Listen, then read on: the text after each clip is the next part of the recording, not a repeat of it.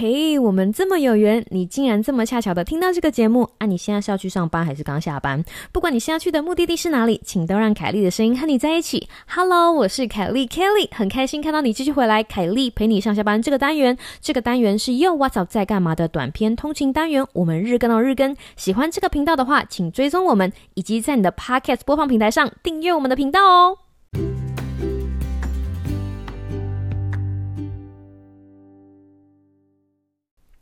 Hello，各位听众朋友，大家好啊！今天是星期五了，耶！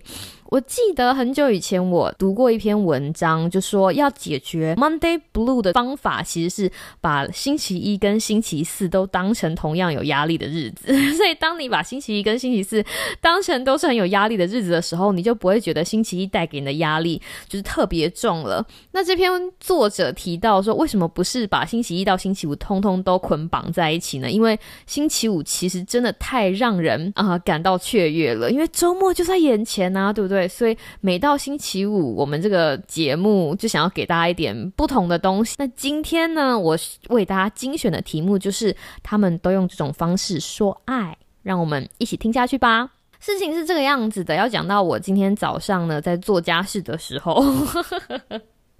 看到我家隔壁的阿公，我家的隔壁呢住了一对老夫妇，然后是阿公跟阿妈，然后他们就是老老老先生跟老婆婆，然后他们走路都非常非常慢。我住公寓嘛，我的窗户刚刚好是面对着走道，所以如果有人经过我家的时候，很容易会看到经过我家的人。OK，所以呢，今天早上当我在做家事的时候，诶，我就看到了这个老先生，因为他老先生走路慢慢的，我就看到老先生走经过我家。不过今天我看到他的时候，我觉得很特别的一件事情是，他跟平常就是穿着睡衣的样子不一样，或者穿着运动衣的样子不一样。他今天就是有点打扮，他穿着衬衫、西装裤，虽然脸上还是戴着口罩，因为现在美国 COVID nineteen 还是很严重，但他手上捧了一束鲜花，是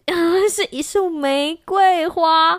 虽然我没有办法看到他的脸。但是你可以发现，就他脸上的神情是非常愉悦的，然后而且他走路还蛮慢，所以我就一边你知道假装在擦窗户，一边就是看着老公公充满幸福的神情。当然他也不知道邻居在看他，我也没有盯着他看太久。我相信今天应该是某个大日子，可能是他们他跟老太太的结婚纪念日啊，也可能是老太太的生日啊，不知道。但是你知道，光看到这一幕，你就觉得哇。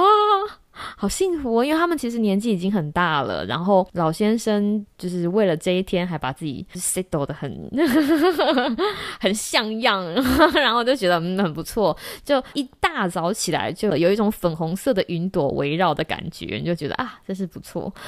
应该说，老先生跟老太太是美国人，所以我相信他们讲就是爱你或是 love you 这件事情非常的普遍哈，因为这个东西在美国就是他们的一种习惯，他们挂电话之前会讲 love you 啊，说再见之前会讲 love you，他们已经把爱很习惯挂在嘴边。那这件事情就让我想到，我们上一代或者甚至是上上一代，好像没有这么习惯把爱挂在嘴边，甚至你说像我这个年纪，就是三十几岁的人，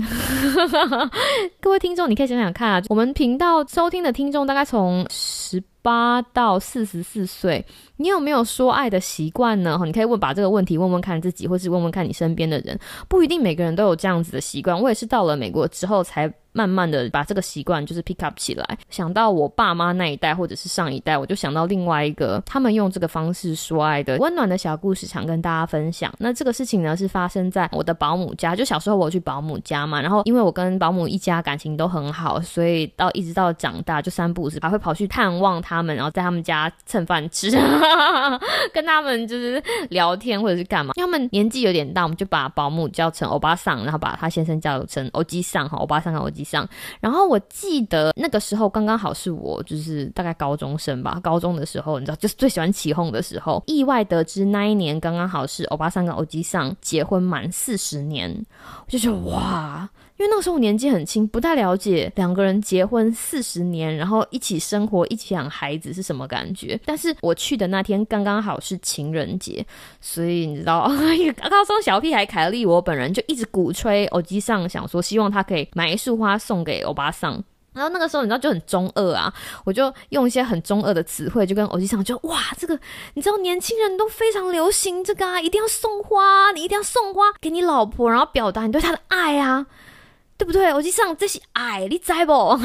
我就我记，我应该是用明示还是三立那种很夸式的方法，很认真的告诉他说，年轻人表达爱的方法就是要送玫瑰花哈，送花。而且我又跟用台语跟他讲说，四十年呢，四十年呢，你跟林婆做会已经四十年呢，就是这句话意思说四十年了，你跟你老婆在一起已经四十年了，难道你不应该在情人节送她花吗？然后我是这么的厚脸皮，然后又这么的不许人家。后来哈，反正我很不要脸的推销一阵之后，哎，我机上就出门了。然后我不知道他是气到出门还是怎么样，反正他就出门了。然后我奶妈就跟我讲说啊，你买个别啦，哈，一家老啊，就意思说啊，你不要这样子不许他啦，他这么老了。反正过了好一阵子之后，哎，我机上回来了，然后他带回来一朵玫瑰花，然后。大家就吓傻了，你知道吗？在屋子里面人就傻住了，就没有人想到爸爸真的是去买玫瑰花，就是因为我在那一直读，一直读，很烦的一直读。然后根据那个，我就像那个时候的说法呢，就是因为他第一次，他从来没有买花给老婆过，而且他不是去花店哦，他是走到市场，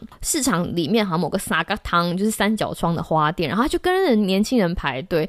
因为情人节嘛，所以那天的花价特别的贵。然后他其实也不知道。欧巴桑喜欢什么花，他就想说啊，那刚刚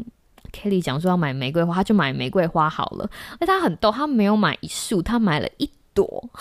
反正他选了一朵很高贵的，然后那一朵呢，我印象非常深刻，它是台币两百五十块，还蛮贵的。他把这个故事讲给大家听之后，大家除了又笑又感动之外，就是那一瞬间的气氛非常的特别。你不知道说他傻还是觉得他真的很有爱。我觉得他应该只是想要在那个当下为老婆做点什么。然后那个时候我很年轻嘛，就是我就看那个欧巴桑的脸，就是他就一直笑，他就是嘻嘻笑。我就看到他眼角就是你知道，不知道是。因为笑太过了流眼泪，还是真的很感动流眼泪。我第一次看到就是笑中带泪的状况。我那个时候还很年轻，还没有交男朋友。通常一个事项的孩子到这里就应该要止住了，对不对？但偏偏偏偏高中的我是个中二的孩子，